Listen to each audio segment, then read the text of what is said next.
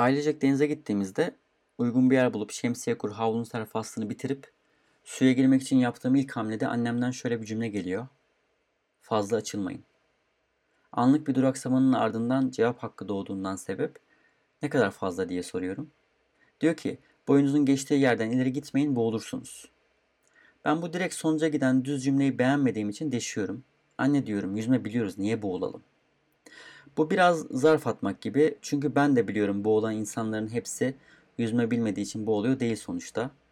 Ama bu sefer nasıl orijinal bir gerekçe gelecek acaba diye merak ettiğimden can kolayla dikkat kesiliyorum. Annem zihnindeki tüm medya arşivinin 3. sayfa haberlerini üstelik ilgili anahtar kelimelerle hızlı bir şekilde tarayıp diyor ki falanca yüzme sporcusu durgun suda boğulmuş. Burası dalgalı siz de boğulursunuz. Hayır da niye boğuluyoruz? Neden hep en kötüyü düşünmek zorundayız? Yüzme bilenler veya bilmeyenler derin veya sığ, durgun veya dalgalı her türlü suda boğulabiliyorsa aynı matematikle tüm şartlarda yüzülebilir de. Bu tamamen nasıl düşündüğümüzle ilgili bir durum.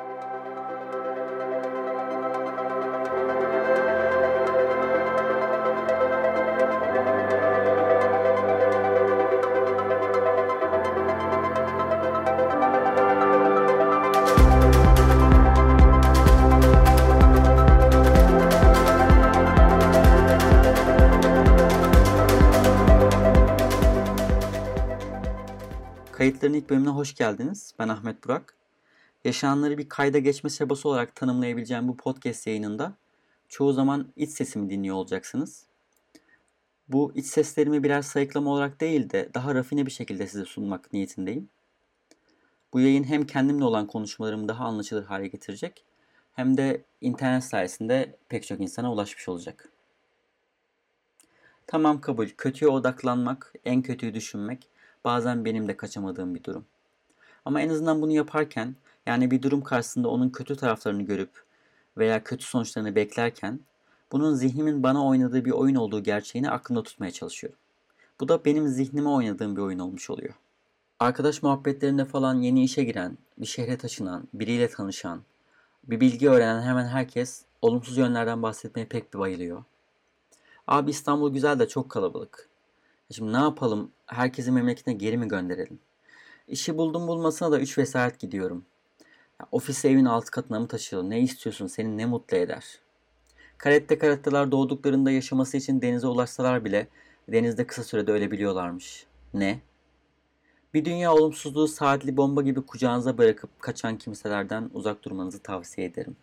Öte yandan e, siz her ne kadar seçilmişlerden oluşan bir çevre kursanız da yaşadığınız ülkenin gündemi peşinizi bırakmıyor ve dip çok güzel gelsenize diye olabilir.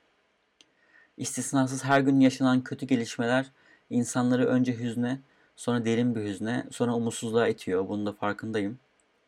Ee, bunun sonucunda da düşüncelerimiz olumsuza demirleyip orada kalıyor. Ve bu kötülükler birbirinin ardılı, öncülü olma özelliği gösteriyorlar. Aslında göstermiyorlar işte. Zihnimiz zihnimiz olumsuza odaklandığı için kötü olayları bir zincir haline getirip yaşanan her şeyi o zincire eklemek gibi bir adet ediniyor. Ve bizi daha da dibe çekiyor. Yani resmen kötünün türevini alıyoruz kendi içimizde. Hadi o zaman Barış Hoca'nın zincirleri hariç, o zincirleri kırmayın. Barış Hoca'nı da kırmayın bu arada. Bu olumsuz düşünceler zincirini kırıyoruz arkadaşlar. Hem olumlu tarafından bakacak olursak zincirlerimizden başka kaybedecek. Hmm. Eminim aranızda zincirlerimizden başka kaybedecek bir şeyimiz kalmamışsa zaten çok kötü durumdayızdır gibi bir düşünceye sahip olan vardır. Eğer yoksa bu düşünceye sahip olan bir tek ben olmuş oluyorum. Bu da nereden baksana üzücü tabii. Olumlu düşünmek polyanlı olmak anlamına gelmiyor. Çünkü amansız muhaliflerin ölüyoruz bitiyoruz sağanaklarından korumak için açtığınız ilk şemsiyede sizi polyanlacılıkla suçlayabiliyorlar. Bu tür durumlarda siz aşırı iyimser olmuyorsunuz. Onlar çakılı kötümser oluyorlar yaşanan her olay karşısında her şeyin daha kötü kötüye gideceğini, her şeyin bittiğini, bir mücadele varsa bunun kaybedildiğini falan söyler dururlar. Oysa ki her şey gerçekten kötüye gidiyor olsa dahi bunun karşısında paniğe kapılmadan, korkmadan, rasyonellikten uzaklaşmadan iyimser düşünülebilir. Bugün kötüye giden bir şey varsa bunu önce durduracak sonra iyiye doğru ivmelendirecek olan yine bizler olduğumuz için zihnimizi ne yöne eğdiğimiz daha da önemli oluyor. Ben 2 yıl önce ehliyet almak için kursa gittiğimde direksiyon eğitmenim 12. derse gelmiş olmamıza rağmen hala arabayı birkaç kez stop ettirmeden kaldıramıyor olduğundan ötürü beni azarlamıştı ve beceriksiz olduğumu söylemişti. Yani bu cümleleri 40 yıldır bu işi yapan birinden duymama rağmen kendimi bu olumsuzluğa teslim etmedim. Zihnimde zihnimdeki bu işi yapamayacaksın sesini evvela aksi cümle kurarak bastırdım. Yani bu işi yapacağım. Saatlerce ders almama, defalarca pratik yapmama rağmen başaramadığım bu işi e, yalnızca o ana kadar başaramamış oluyorum. Başarısız mıyım? Evet, o gün başarısızdım. Hadi bir daha deneyelim. Derslerden büyük moral bozukluğuyla döndüğüm her akşam e, YouTube'da sürücü kurslarında kanallara takıldım. E, nerede hata yaptığımı anlamaya çalıştım vesaire. Sınav günü geldiğinde aynı eğitmen 15 e, kadar öğrencisinin direksiyon sınavına gireceği gireceğini, içlerinden en rahat geçe, geçebilecek olanın benim olduğumu, başta hatalı düşündüğünü söyledi. Yani ben basit bir pes etme işle kendi beceriksizliğimi aşmış oldum. Hem de e, çakılı bir kötümseri e, yerinden oynatmayı başardım. E, iyiye odaklanmaya dair bir başka hikayem ise şu. Küçük miktarda bir krediye ihtiyacım oldu. Bir bankaya başvuru yapacaktım. Çevremdeki insanlar kredi notun düşükse kredi alamazsın. Faturalarını düzgün ödemediysen notun düşmüştür ve benzeri bir sürü olumsuzluğu önüme koydular. Ben bunların hiçbirini, hiçbirini odağıma almayıp e, gidip başvurumu yaptım. bu sürecin tamamında tamamen olumlu düşündüm. Ve sonuç olarak bana krediyi vermediler. E, kredi notum düşükmüş gerçekten.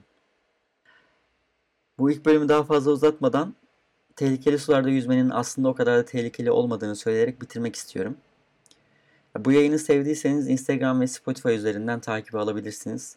Ayrıca kayıtlarpodcast.gmail.com e-posta adresinden bana ulaşabilirsiniz.